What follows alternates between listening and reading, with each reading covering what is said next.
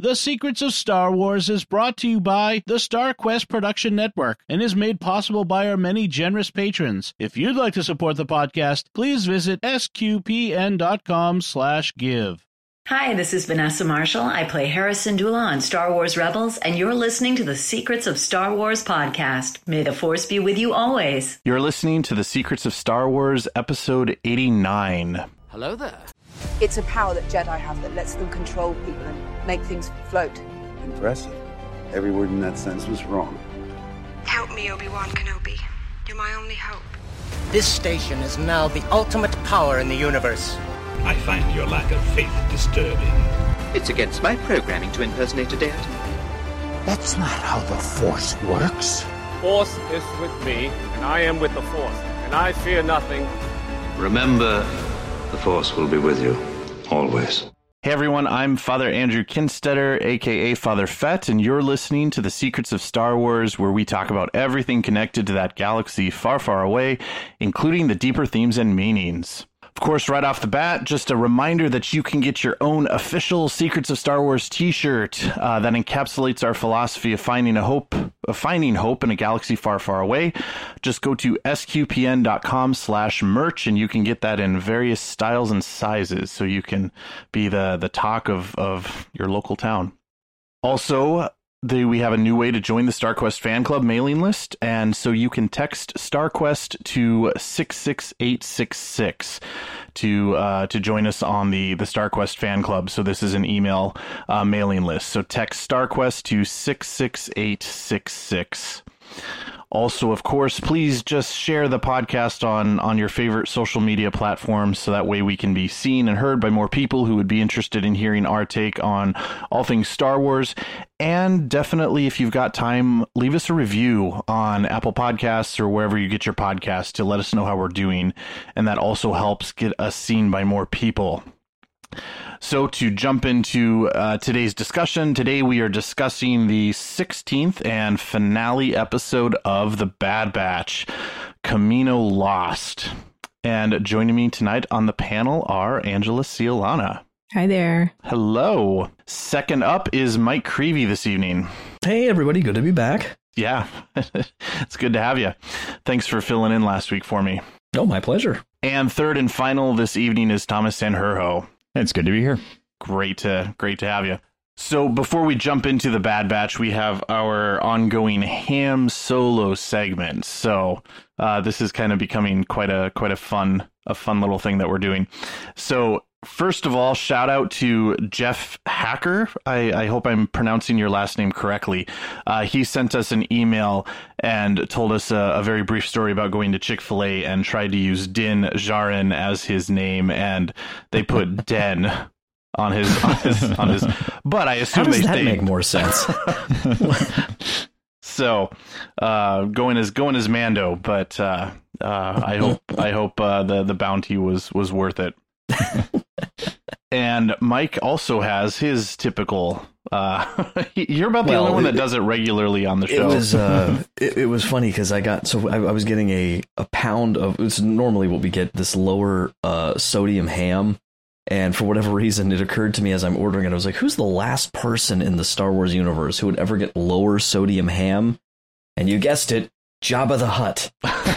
you know, something tells me that Jabba's not really keeping track of his health. You know, I don't know. But, He's uh, got that slug-like figure, you know. So low sodium ham might be the way to go. yeah. No, I just yeah, yeah. Who needs it the most? No, but what's funny is I um the funny thing was, of course, as I've you know told listeners before, the downside of all this is they don't actually you know say it out loud. They just print it on the ticket. So you know whatever. I'm, I'm going to try to do this in other places where they actually have to say it. But my wife laughed at me because as we're checking out. Uh, the the checkout kid like scans the ham, and I thought I think I was mistaken. I thought he looked at the ticket, so then I started talking about it to him and how like what I do, and he could not have possibly been less interested in what I was saying. It was so awkward. He's like not even like reacting at all. He's just like scanning stuff, and I'm like, well, okay. And Christine's just like laughing at me off to the side. I'm like, oh well, okay, fine. So, but that was that was it for this week. and you got to have fun with it. Mhm. Maybe maybe it'll it'll resonate with him later. eventually, I Right. think so. right. So, listeners, of course, if you want to uh, share your fun interactions uh, with with you know Star Wars and in your daily life in these kind of ways, uh, send us an email, uh, starwars at sqpn.com, or you can use the hashtag ham solo on Twitter, and we will pull those and uh, share those on the show. So, just fun ways that Star Wars interacts with with just our day to day lives. So, uh, definitely. Yeah, it doesn't have to be a food order. Yeah, Right. yeah, yeah. Um, and I- and I figure that's probably a good way to kind of branch it out because not everybody does what Mike does every week. Uh, but but a fun way to yeah, Star Wars and daily life how they how they interplay. So uh, go ahead and email us or tw- or tweet those out and, and we'll we'll share those on the show. So to jump into our show this evening, uh, we are talking finale Bad Batch. So what'd you guys think? yep, about like that. I, it was, uh, it was, it was a good episode. It was, Yeah. uh, a tough ending. Uh, Yeah. like they really bought the the way that those characters were interacting at the end, and you felt just the drop of Yeah. the finale. You know, like the the them leaving, uh, you know, flying away and Crosshair sitting on the on the landing pad. That was a an emotional, tense moment, and you know, it's setting it up for other stuff. You know, we're going into a second season. You know, Crosshair's going to be back. There's going to be other stuff that goes on, but still, it was it was difficult watching that because they really just in that last episode, you know, these last two episodes really pulled his character back into the fold of us caring about him, not not just as a like, oh, he's a danger on the side, but right. No, we really want we want to see him be saved. We want to see him come back to the family. Yeah, um, I I really thought it was a beautiful ending. Um, as you know, as much physical uh, wreckage was around them, there was also the emotional wreckage that you could really see as well. And as I was watching it for the second time, I realized just how well they the the creators of the show did that for this episode in particular as everything was happening physically, I noticed that there were um, some connections to their interior stories as well. So I'm uh, excited to share those observations throughout this episode. Um, but, you know, definitely some deep character moments. And by the end of this episode, I said, I've got to get myself an Omega shirt now. So come on, her universe or whoever is going to make it Yeah. StarWars.com. Let's go. I'm ready for it. Omega really stepped up um, in a big way. And um, I think I just I really solidified her as, um, I don't know, maybe, maybe a top 10 character in Star Wars now Nice. for me. So Okay. Yeah, just like like Crosshair's line, the kid's calling the shots now. Yeah. It was like, oh, I mean, you got a better plan? let's let's go. Let's hear it. Well, and that's the thing is, I, I agreeing with you guys all the way, um, and especially what you said, Angela. I, I mean, I kind of feel like she just didn't even feel like a kid anymore. You know, like there's just a the buy-in. Like, and like I know Thomas, you were saying last week about the earned character development, right? And so that I, I, think there was a lot more of that. And what I didn't get a chance to do that I think I'd like to at some point is go back and watch these back to back, you know, instead of like a week apart. Um, I didn't get a chance to watch this the whole way through a second time. I was doing it a little bit before we started tonight, but I was thinking like, yeah, I'd really like to, you know, just see them all together. Um, you know, this these two parts just to kind of get the full effect of that because I, I definitely felt like this felt like definitely more of you know part two than you know a different episode. So it, it really did pick right back up where we left off last week. I think. Mhm. Well, and there's that interesting aspect too that that Omega is actually older than than the other Right. the other clones. You know, I, I I don't think she has quite as much uh kind of battle experience, of course, as as the other ones, but to to mentally have to kind of shift and say like, oh yeah, she she is calling the shots, but she's just as capable, you know, as as the other the other uh, bad batchers uh, was was re- yeah, it was good good to see. Um, I have to say this is not the finale that I expected, and um, and I'm okay with that because I know that there's a season two. I think if if we didn't know season two was happening, this this story. I mean, it wraps up, but they're like I I personally was expecting like Rex to show up, or even the Syndullas to show up, or I was expecting a larger story. But knowing that there's a season two, I'm completely happy with where they ended. Uh, it just it was I was still expecting I guess other cameos from characters to to pop in and um I'll be honest though, I'm really happy with the way this ended because I've been watching a lot of Netflix shows lately, like the Netflix originals, and um, they're great. But it's like they crammed five seasons worth of show into one season because they weren't sure they were going to get a second, you know. Yep. And and it's like, man, this that that plot point was great, but it just really needed a lot more room to breathe. And and this season afforded room for those characters to breathe and for the Yeah. stories to develop and the relationships to build. Yeah. And um and it didn't feel cheap. And that's the one thing I hate about those compressed shows is that it's like, oh, it, it, I I see what you were going for, and you just needed to have the comfort to say, I'm going to do a quarter of this and then play it out over more seasons if I get them. If not, I'm satisfied with what happened. And that's I, so I, I was reading some reviews about you know the season overall, and they were talking about how up and down it was, and how you know there were there were some really great episodes, and then there were some episodes that were just kind of throwaways. And it's like you needed that because you needed Mhm. the the space to really let the characters develop and for us to buy into them, and now to care about a second season. Not that you tried to say everything all at once, right? Yeah, I think that's a that's a very uh, appropriate point to to make with this episode because it definitely. Uh, I mean, it was very character focused. There, there was. I mean, there was all the action of them escaping, but it was more the the highlights were the the moments when they would interact with Crosshair or when Omega. I mean, I noticed her a lot. She was the she seemed to be the one trying to reach Crosshair the most. You know, as she was in her in her role and those were the spots that that shined out for me. And and you wouldn't be able to have that without the character growth that we've seen throughout the last 15 episodes. And you wouldn't have that if the Syndulla showed up and Rex showed up and everybody yeah kind of came together for this explosive finale. Uh, this was a very character focused uh, finale which I think was was was very good. Although it was explosive. it was explosive. And there's always a bigger fish I was I was tempted to like when you first intro like like welcome me to the show. I was so tempted to just be like, Father, I'm so sorry for your loss. No, the loss of Kamino. But that's there's Ah, I'm waiting till yeah. later because there's a couple things where I was like surprised, as I'm sure you guys were too. And then I know, I know it'll come up later, just about Kamino itself. That was just kind of like, Mm-hmm. oh man, that's even worse. Well, yeah, I I, I I think I I could share Omega's sentiment at the very end as she's watching the smoke Oh yeah. rise, and you know, like just kind of lamenting that fact, and and and it was pointed out, and and I I think this is a, a an interesting way to look at it.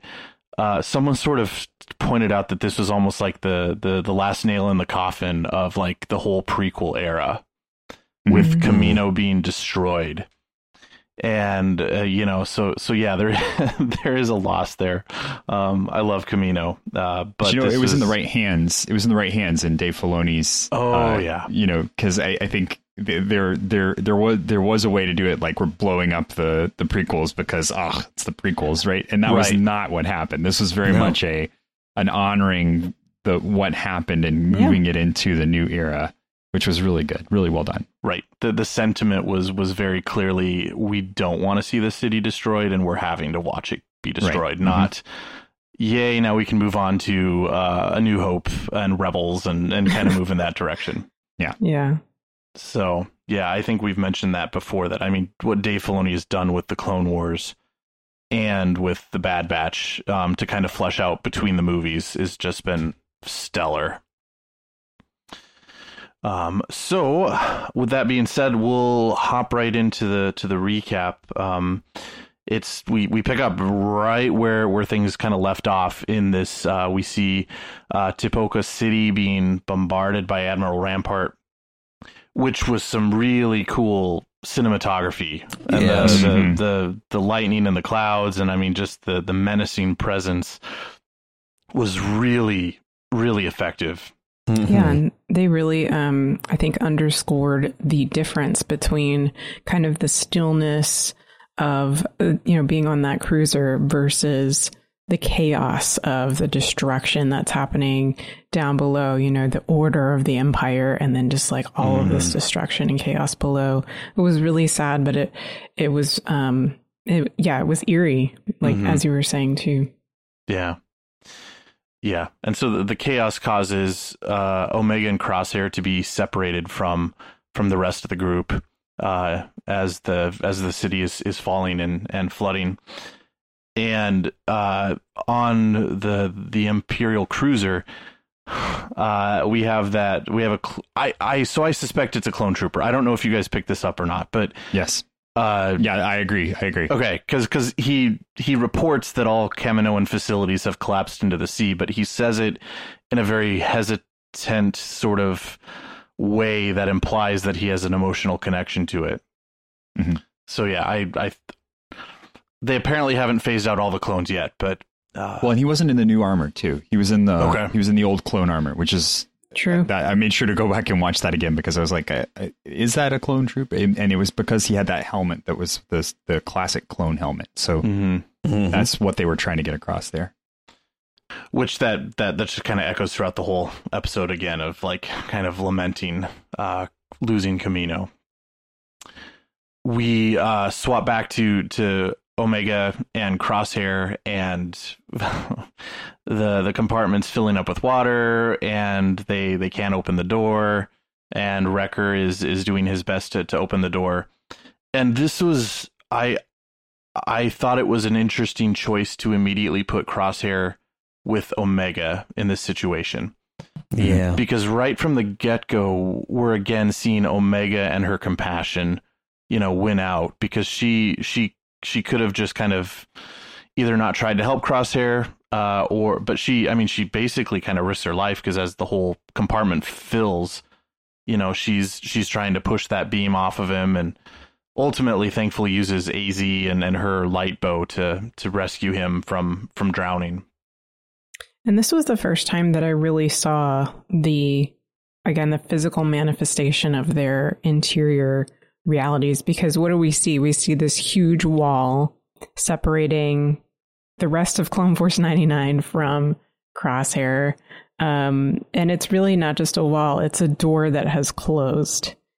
And he himself is trapped by these pieces of the place that made him. And he's trapped because of the Empire. And so I really felt like, you know, all of that was kind of physically illustrating what's been going on with them and the fact that Omega was there with him. Um, she, like you said, she's continuously, I mean, even the fact that she tells Hunter Crosshair is stuck. That's what she says over the com. And it's, it's kind of what really is happening with him, you know, like he mm-hmm. is stuck in this, um, this idea of being a soldier um, you know, later on he'll talk about um, how the Empire is going to control the galaxy and he's going to be a part of it. And it just goes back to this idea of his old mentality, this um, war mentality, you know, what he thinks a soldier, being a soldier is. Um, so yeah, I just, I, I, I really loved how here was Omega literally physically trying to free him from all of this. Mm. And she continues to do that um, kind of emotionally, right? Like throughout this episode. It makes Crosshair's, I guess, arc at the end of this episode all the more tragic. Mm-hmm. Because we have, and, and, and again, I, I really, I like the metaphor that's going on here. Even, you know, Wrecker and Tech and Hunter are trying to break through that wall mm-hmm. Um, granted, they're they're trying to get Omega too, but they're also they've always been open to bringing Crosshair back and welcoming him back. You know, and and Crosshair has, I mean, ultimately, he he has a desire for for the family, for the squad, for for that sort of thing, and he's he thinks he's founded in the Empire, and. Mm-hmm. And even Hunter points out, I think later that that the Empire is just going to treat you like a number you know. But but whereas Mhm. the the the clone force is is the, the family that he desires, but he's not.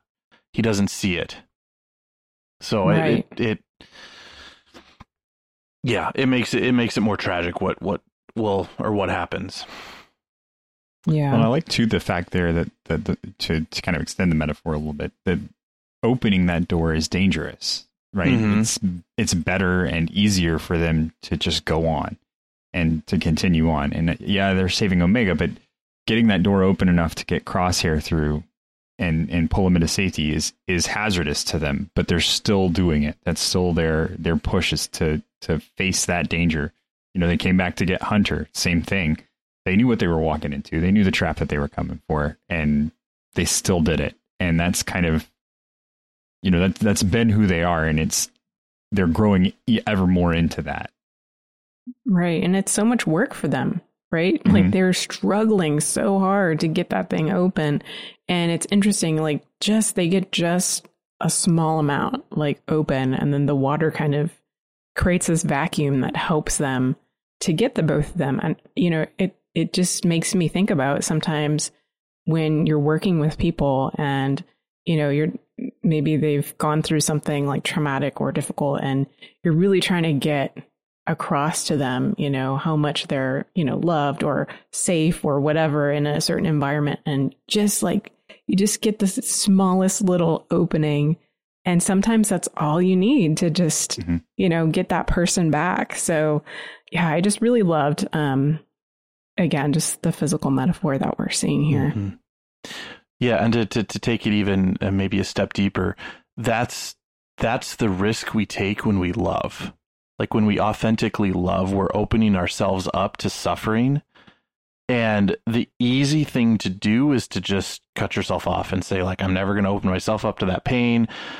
But the problem is is then you never open yourself up to the joy that's there with love. And there's risk absolutely, but ultimately the risk is worth it and you might you might get hurt but but love is worth it and uh and yeah i mean that's we we've seen clone force 99 kind of grow into this this role you know beyond just soldiers and i think kind of identifying and embodying that you know a a, a good leader protects his squad is i think hunter points that out and you know the you you help you help the guy in need and and you know you you love and you're gonna you're gonna risk pain, but it's worth it. And and I mean we'll we'll see. I, I guess where things go. Crosshair could could be moved by that later on, but but definitely by the end of of the episode today, he he wasn't. So they they do manage to to to reunite um through the through the the bulkhead there, and they have to to keep on trying to escape and uh they're they're going down um this this corridor and there's the the whole scene of of that whole part of the building crashing down to the ocean floor.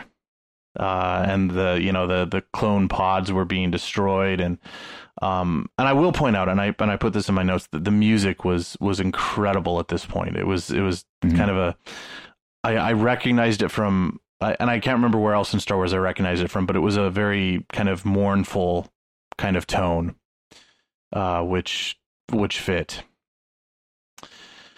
So they they continue after after it crashes down to the to the ocean floor. They they continue to try to find a more secure space, which is then ironic because it's their old barracks is where they managed to get to. That's the the most. Uh, I think I forget who said it, but it's the most habitable space. They said, uh, which was which was a jab at, at their prior living conditions in that in that barracks. Well, but then to also they make the comment on how much it's changed too, and it's Mhm. it's funny because the way that it's changed is it's become unpersonalized, right? It's become just a, a hole to sleep in, not a not a place that they occupied and lived in, Mhm. and had changed themselves. You know, the the only thing that's left of them is the marks on the wall that Mark- marks their yeah. successes. the tick marks. Yeah. It was here that that Crosshair and uh, Hunter uh, have a have a very real conversation, which was uh, which was very pointed. Um, but they talked a lot about choice, and you know crosshair is trying to to tell the the group that you know they, they they're looking at the the marks on the wall. And and he says you know all those missions and you you threw it away. And you know uh, hunter makes the choice or makes the the comment that that they made a choice. And so did crosshair. And they have this conversation where where hunter tries to tell crosshair that you know blind allegiance blind allegiance makes you a pawn. And that's where Hunter Hunter says, you know, a real leader protects his squad, and they're they're kind of going back and forth on this. I I like the I, I think this is a very a Star Wars theme though the the notion of choice, and you know the idea that that you can choose to be you can choose to be the hero, the Jedi. You can choose to be um, the Sith, or you know, go down that road. And so I, I, I I didn't really get a chance to to join in your conversation last week, but the whole idea that Crosshair has been choosing the Empire for the last however many episodes, I think is is very very important because it's it's it's you know it's that whole notion that that he has chosen this and and where does that leave his destiny? He's not just some automaton. And so they they they're kind of pointing at that out and and even though crosshair has chosen the empire he's still a little blind to what's really going on even though he doesn't think he himself is.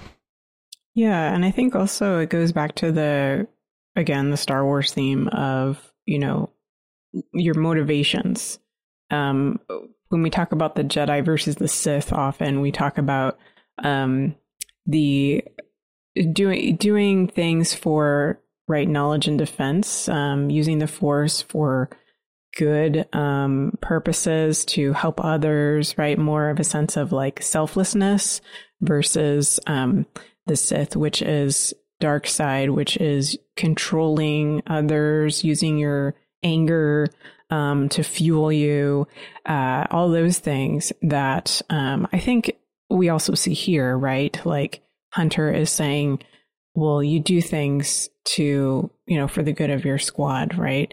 And um, Crosshair is kind of saying, no, you, you do, I, I want to be where we're in charge, where we're in control of, of everybody else, where we're at the top. And so there's that, that shift, right? That, mm-hmm. that mm-hmm. difference. Um, so yeah, that's, that's definitely what I saw. Um, and also just this idea of how, um, physically throughout the sequence, um, Crosshair was kind of pausing every once in a while and saying, you know, we've got to go back. There must be another way. Um, he doesn't want to. He doesn't want to go forward. He wants to go backward, right back to where he was mm, before. Yeah. And um, so again, this whole um, what they're feeling is we're seeing right manifested in their actions. Mm-hmm. And some of it is fear, and that's a, he never expresses it. and He wouldn't, right? But but it's the security of being in a space that's safe now. Yeah. And they're the the squad is looking at, well, this isn't safe permanently. We need to figure this out so that we can have a solution. And his tendency is to say, no, no, no, this is safe now let's stay here and that's you kind of get that sense from him that that's why the empire still makes so much sense that why it still is the the preeminent decision for him because it's secure it's the thing that is now and what is who are we if we aren't clones who are we if we leave this structure well and i think that's that's what a lot of people throughout the galaxy agree with you know, mm-hmm. the, the whole Operation War Mantle, willing recruits, they're they're recruited and they're willing because they think that the Empire is going to provide that stability. Mm-hmm.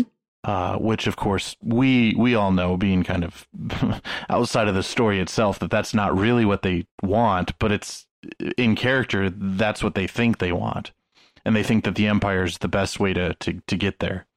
I think uh, with the choice thing, I was trying to find this quote because uh, I've always loved it.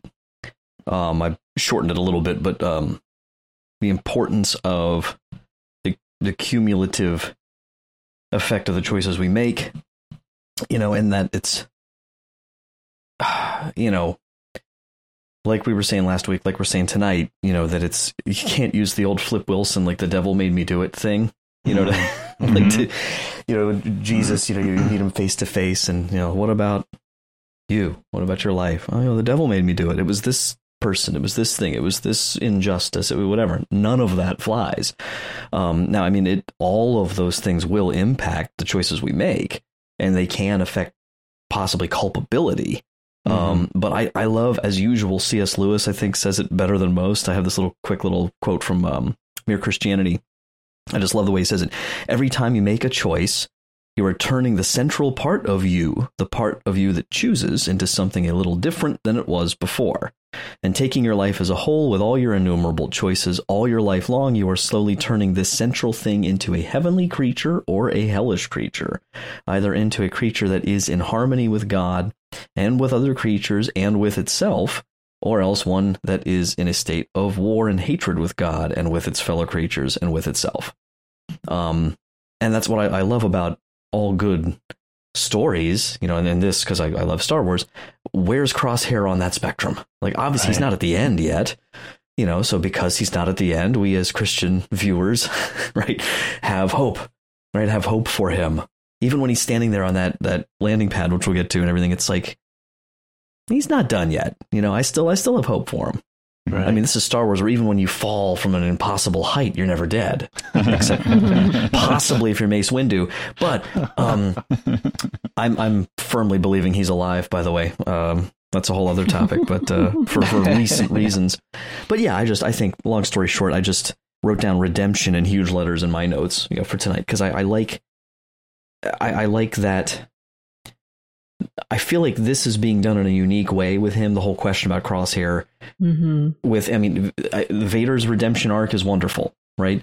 Uh, I like Kylo's redemption arc. Maybe not Mhm. everybody does, fair enough, but they're not exactly the same, and this is very different because now you're you're you're dealing with there's not one dramatic thing where he's changed, which I've kept waiting for, you know, and but it's like, God, man, this dude is stubborn. Yeah. you know, like, Well, and, and I'm instantly thinking of like friends and family where I'm like, why can we never like this this family member who you know um might be aligned with certain like church teachings for example but just so far off the deep end in one very central important one and like I can't understand how Yeah. like how could you and I'm not perfect by any means but how could you possibly not see this you know and, and I, I get that from Hunter especially in this because he's the one who talks to him the most but that frustration of like dude like you you know what's going like you know where's you're choosing to do this. How could you be choosing to do this? And yeah mm-hmm. it's a i'm really excited to see where they go with this and i'm glad it's not over yet. And I, and I love the fact that they are letting him choose. Right, they're not forcing him right. into the choice at any at any point. Like the only point they did was when they knocked him out in the in the room with the droids, Yeah. and that was because you know they they just it was out of necessity and it had to be done. And so let's just carry him along with us. Um, but you know, even by the end, it's not you have to come with it. You don't have a choice. You can't just stay here on this platform. What are you going to do? You know, it's no, you Mhm. you make the choice. If you want to stay here, we're willing to let you make that choice. We're not going to force you in any direction. You have to choose. Although real quick do, do you guys you, I'm, I'm assuming you've probably all seen the original madagascar movie. Do you remember how like they keep like they keep like um uh tranquilizer darting uh alex like, Yeah. like four or five times back to back? I was kind of hoping for like a first person like crosshair type just again just he keeps waking up where are we now? But no that wouldn't fit I, I love the, the, the family themes that continue to run in this though. And and Mhm. Mike, you, you kind of you started to go down that road of, you know, like I'm sure we all have had an experience of either a brother or sister, or cousin or someone who we just like just wonder where they're coming from and we're you know and we and we struggle to understand them and um it's you know that that's such a relatable thing but but what I love about what what they're doing here is that even though they don't agree with Crosshair, there's they're not they're not giving up on him, and there's always a you know we um just the, the the next scene even you know uh they they act they act very much like brothers. You know, they're they're they're in this tunnel, and Wrecker Wrecker has something on his mind, and even Crosshair's like, you know, well, what what do you got on your tiny little mind? Like your tiny mind. and like that that just sounds something like you know your my older yeah. brother might say to me if he's really exasperated with me you know? Uh but but then wrecker you know he's like well you know all this time and you didn't even try to come back and you know we'd have taken you and and like wrecker is obviously hurt by the fact that crosshair didn't try to come back. It was a great moment for him. I, I love that line yeah. coming from him. Yeah and and I really appreciated even the next line. Then Tech kind of jumps in and and yeah. he's like, you know, always the analytical. He's you know, Crosshair has always been severe and unyielding, and you cannot change that, and he cannot change that. And uh, Crosshair kind of asks him, "Well, why are you defending me?" And Tech says something incredibly profound. He says, yes. "I am not." Understanding you does not mean that I agree with you. Mm-hmm. mm-hmm and I feel like we we've all had that experience with someone, especially in our own family. Like, you know, we can we can try our best to understand them, but understanding does not mean that we have to agree, you know, with someone who's completely kind of turned their life in a in a different direction than than us or and and that's that's the reality of family. Yeah. yeah. But and, and standing up and saying the truth to someone mm-hmm. about them, you know, when someone's being yeah. you know, and in this case, Wrecker wasn't being mean to him or anything. He was just trying to understand. You could tell that he didn't understand what was going mm-hmm. on, and Tech had some insight there. And it, stepping in and saying that to stop a conflict where there doesn't really need to be one, you know, where it's just these two people are of different opinions, and the the conflict that they're about to have is not going to change either one of their opinions about the other one. So just look, I, I understand where both of you are coming from. Yeah, and, and, and also, just being a peacekeeper, right? yeah, and and I like also that Tech starts off by telling Wrecker let it go because you know so often we hold on to those hurts, right? And mm-hmm. we we either keep a grudge or it leaves that wall up and we can never really connect with the person because we just hold on to all that stuff. And it's so amazing that Tech of all, all the, you know, Clone Force 99, that he's the one that has this emotional insight. Like, let it go, right? Because it's not going to do us any good. It's not going to do you any good to hold on to that, um, that hurt, you know, of not, not wanting to come back. So mm-hmm. yeah, I I loved that as well. This was a great. I mean, it was a short exchange, but it was. I I think I'll probably remember it for a long time. Mm-hmm. Well, and I and I can't remember uh, which one of you. Maybe Angela, it was you who kind of said it. Like, you know, this this whole this episode, we see different aspects of each of each of the characters that we because we've been with them for 15 episodes, it, it is completely in line with their character.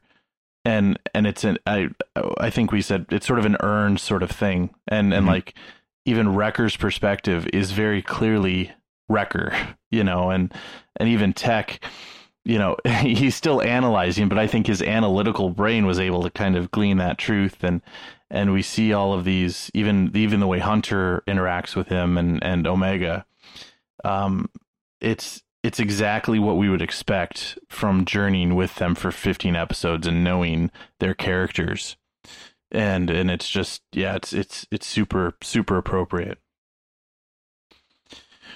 So they uh, continue to to try to try to escape and they're they're trying to get to Nala Se's uh, lab because then they can get back to um, ideally they can get back to the Marauder and uh, a little bit of, of chaos ensues with the, the, the fish that comes and tries to attack the tunnel, and uh, they they're able to to to repel repel the creature uh, with with Az kind of uh, uh, turning on the power, which which shocks him, and they are able to to get into to Nala Se's lab and they are stuck there because the the tunnel that goes back to the landing platform is regrettably destroyed. And so this was uh, where someone pointed out, I think Tech pointed it out, that, that Omega is, is older than the rest of Clone Force 99, which was a whole mental shift that had to happen in my brain, you know? Right. like, uh, that's what happens when you have fast aging clones. Mm-hmm.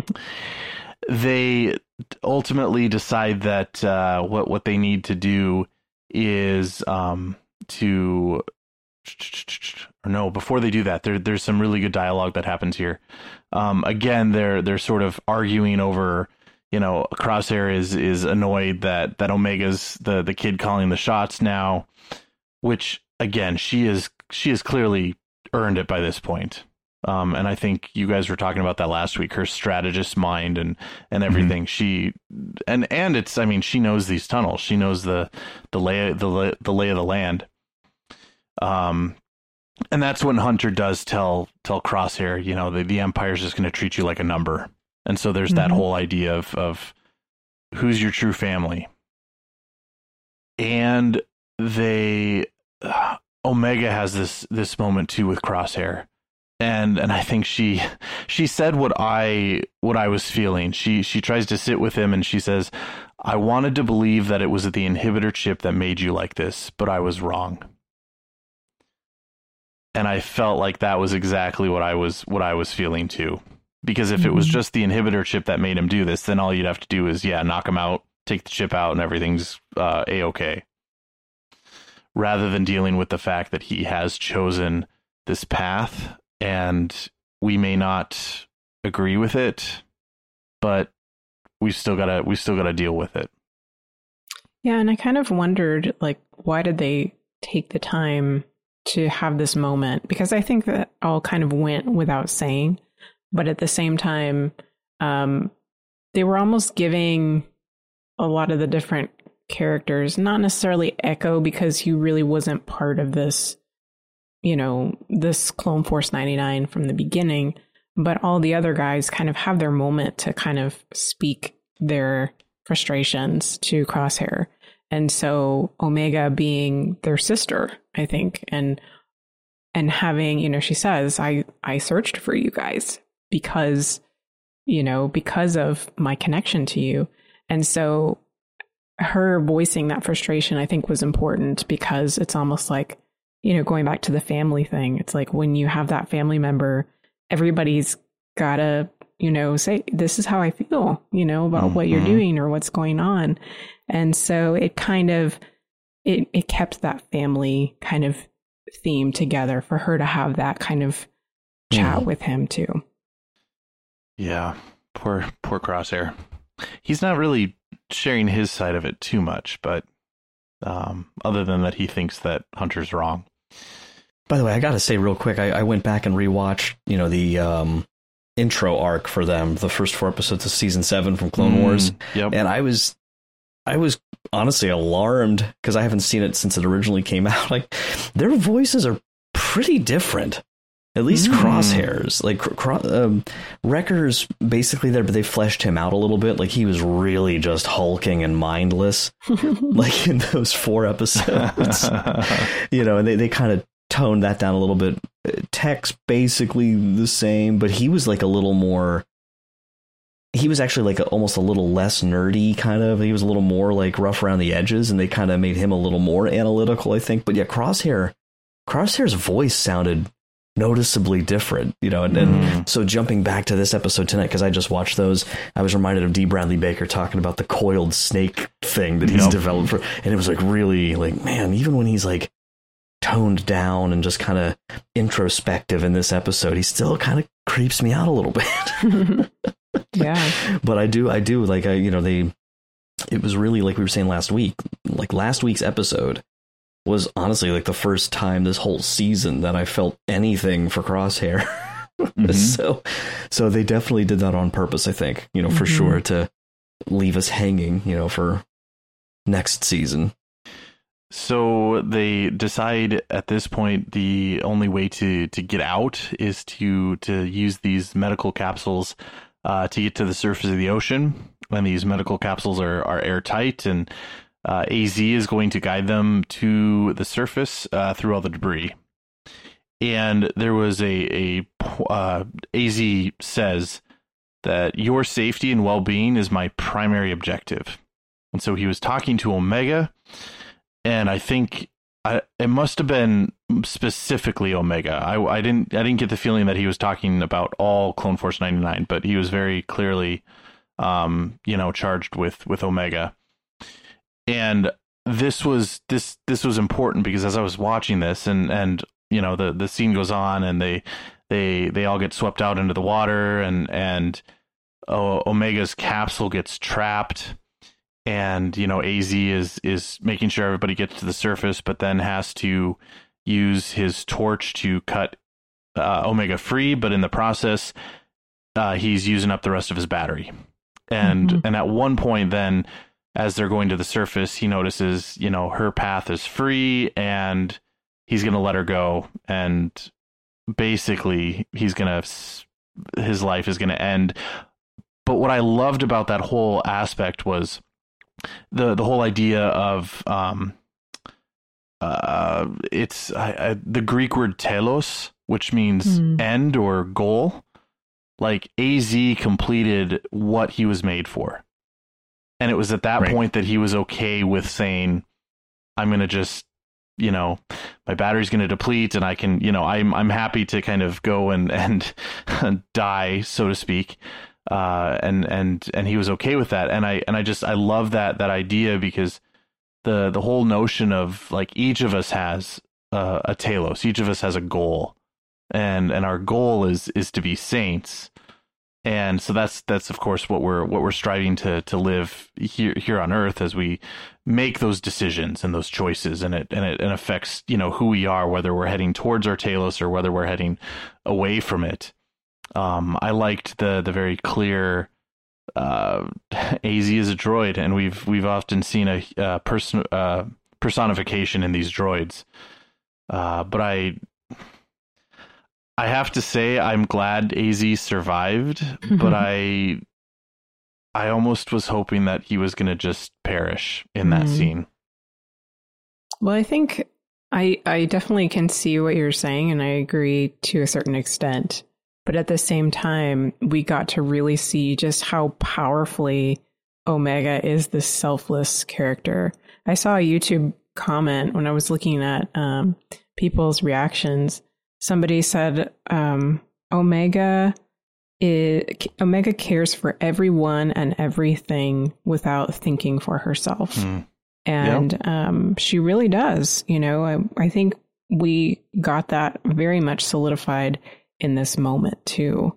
Um, obviously, she has this deep connection with AZ, but we are seeing that um, literally she is risking her entire life mm-hmm. um, to save him.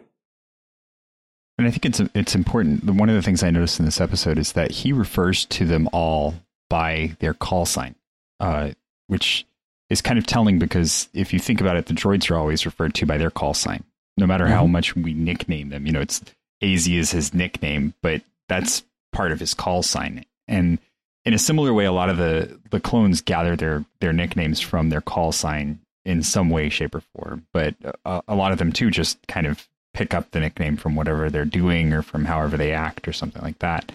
And um and to see that for her, there's no difference between a droid and one of her brothers or a clone and a regular person and there's no difference to her. Everything that has this this mentality and this capability of of um, self awareness is important to her.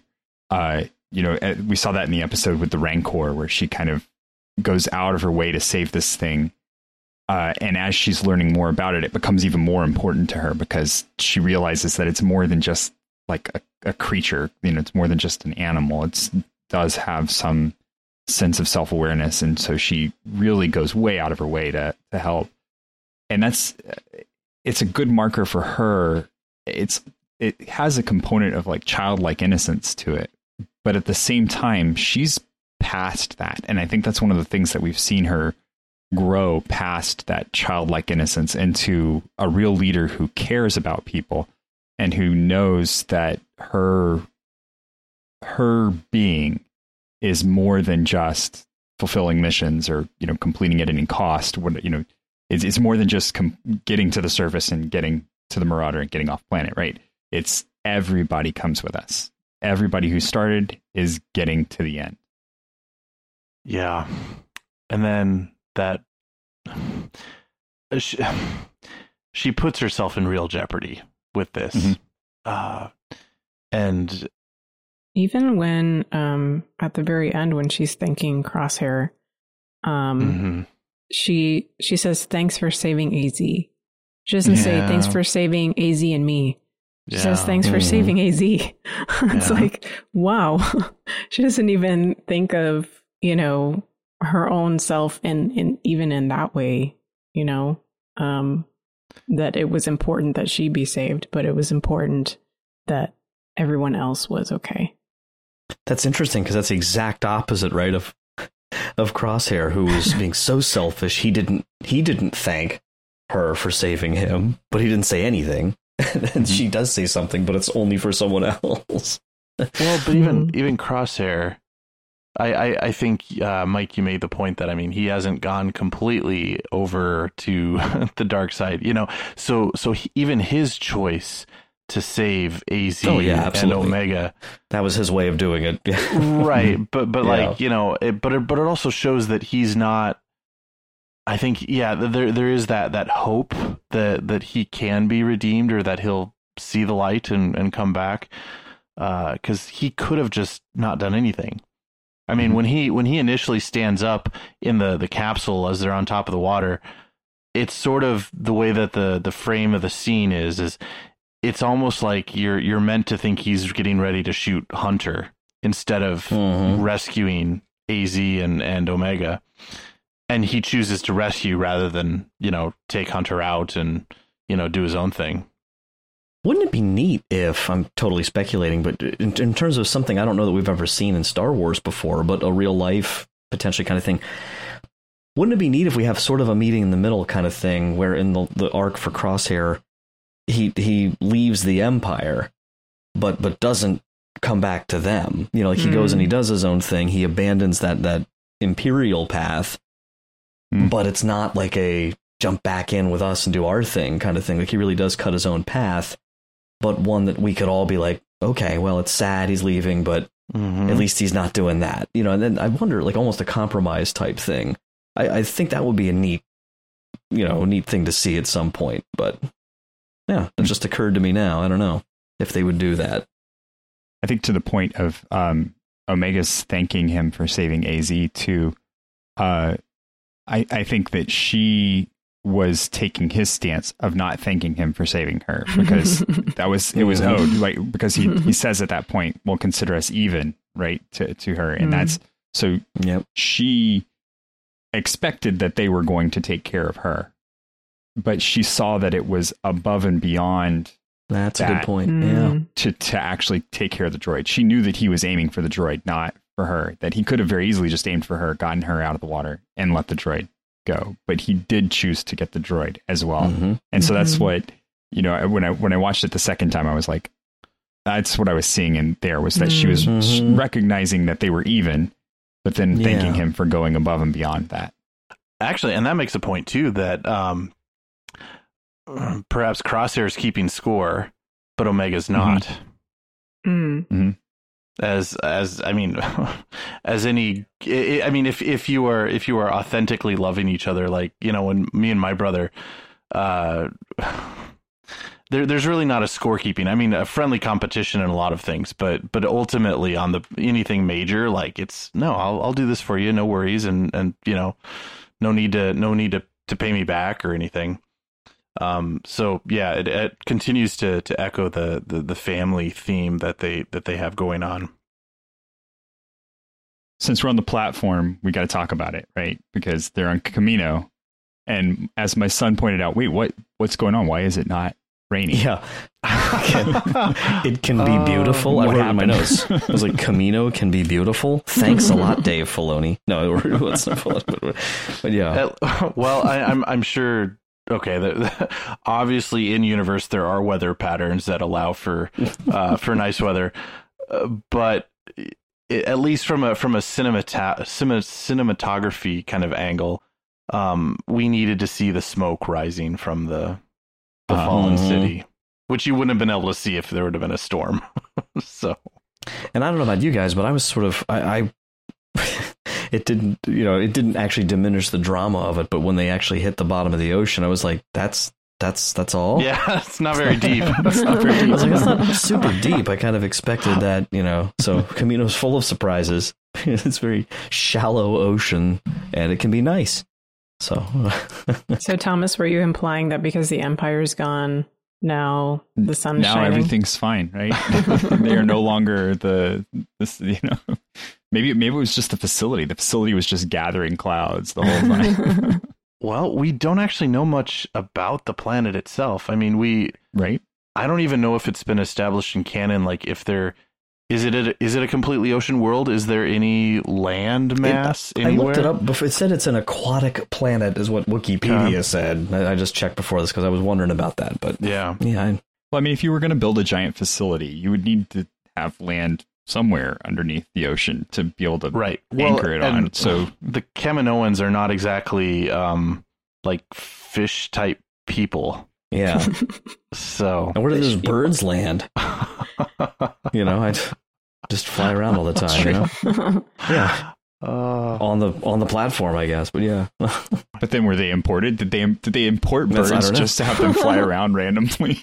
Maybe there's random so rock formations. there you go. Got some Skellig Michael type things yeah, out there somewhere. Out. Yeah. they should come up with a novel to kind of go into this, and I would totally be there.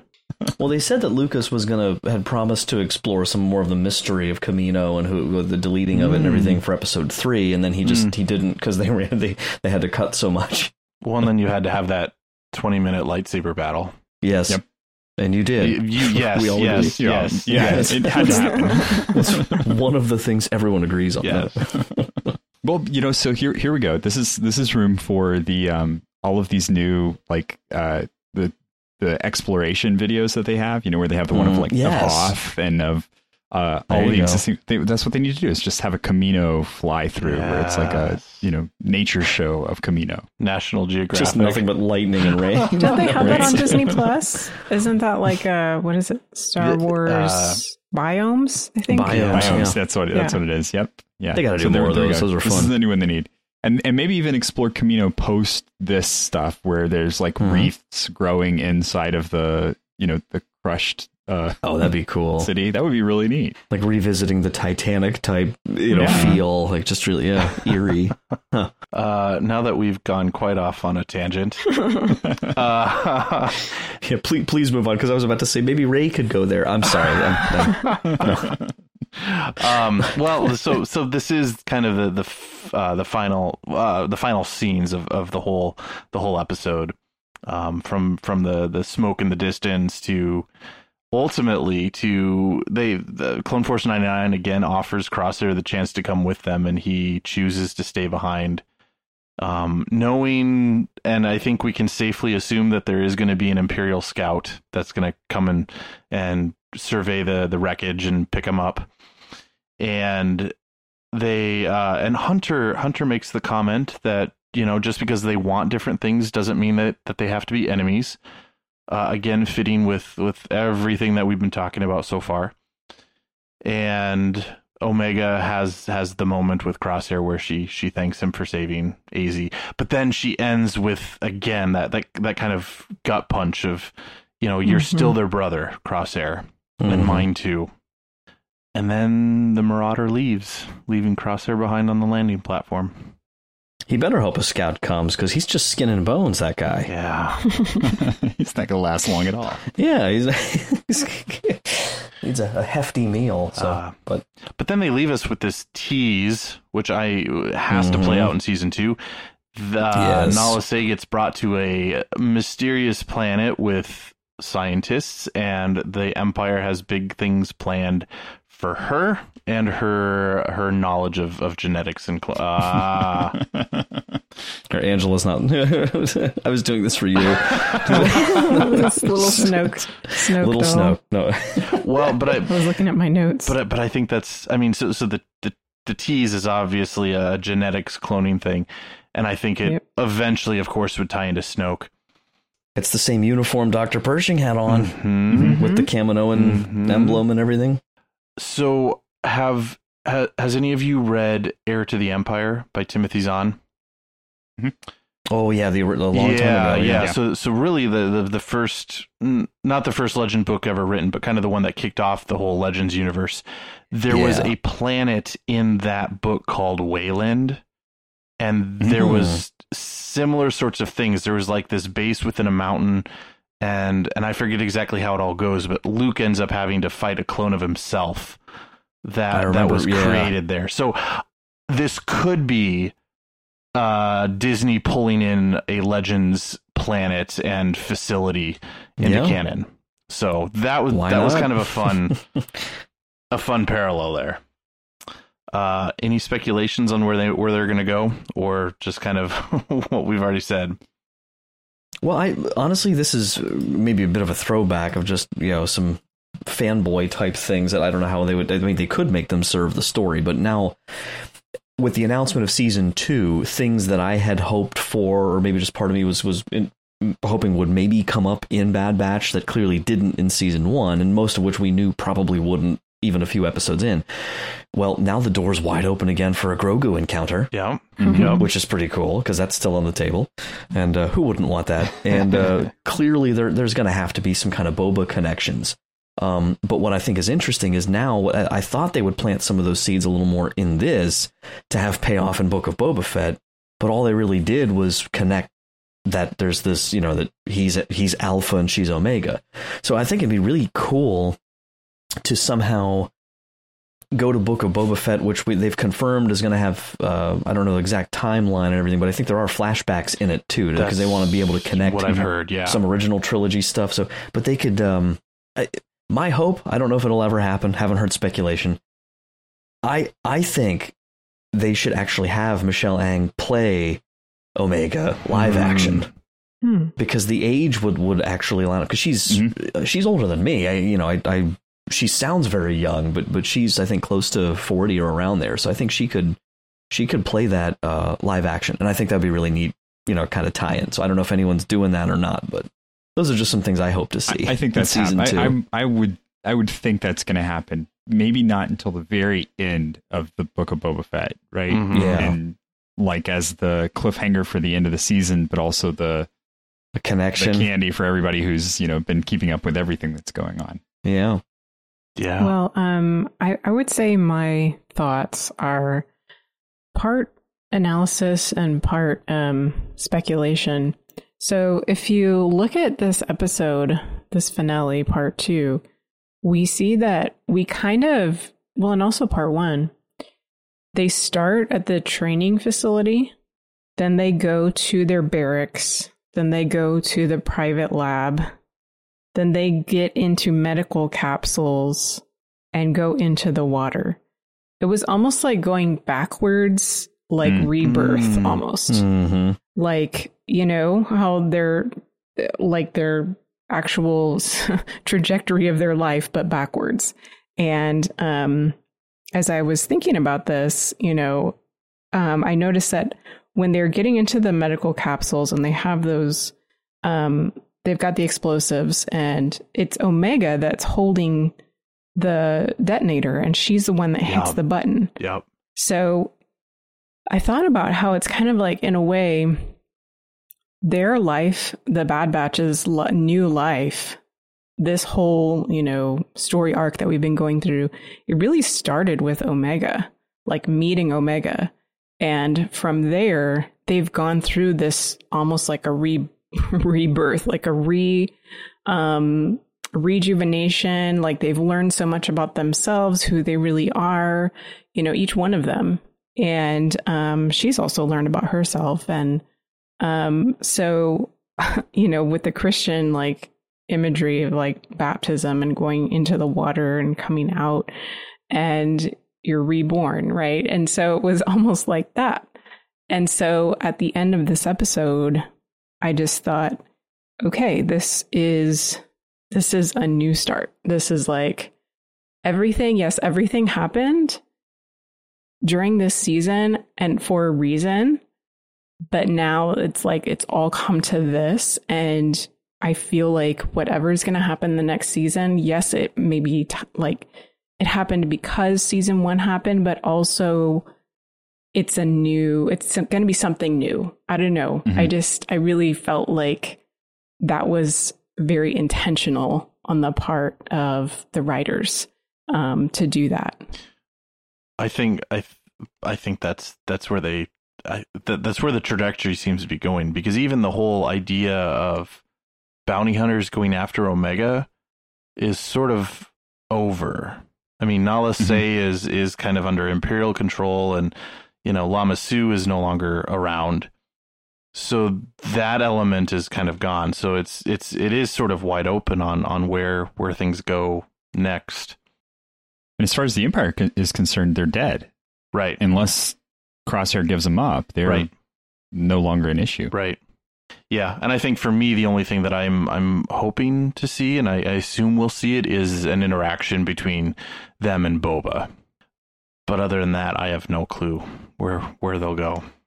I, I want to see them go and free the clones. That's uh, that's I I really yeah. like. I I think the greatest trajectory of the show would be they go find wherever the clones have been holed up or enslaved or whatever it is that they've done to them. They free them and then they go off and make their own colony in the you know in Outer Rim. That would be awesome.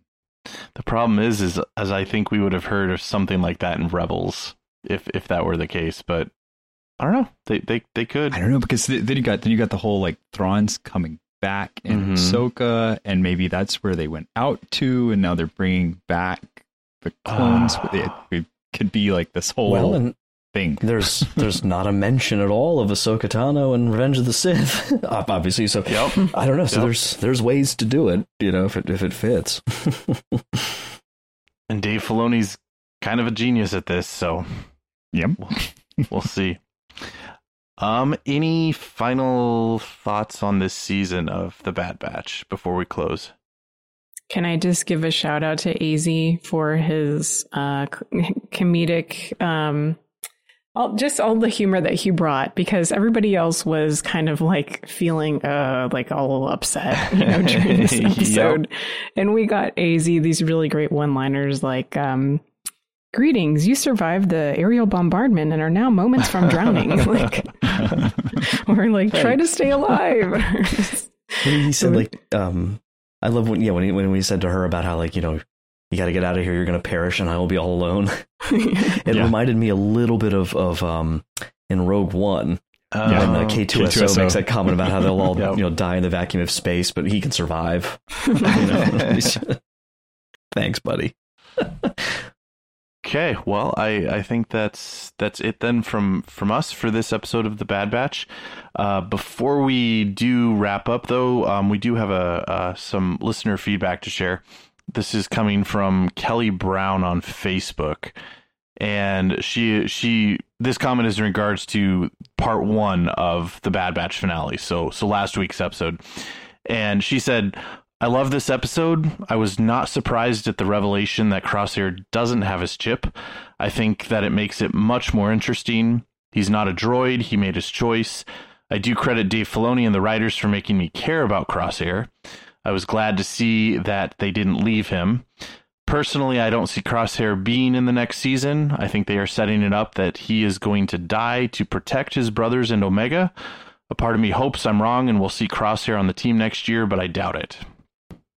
I think it's safe to say that we will see Crosshair next year. He's not going to be on the team though, at least not initially. Yeah. Yep.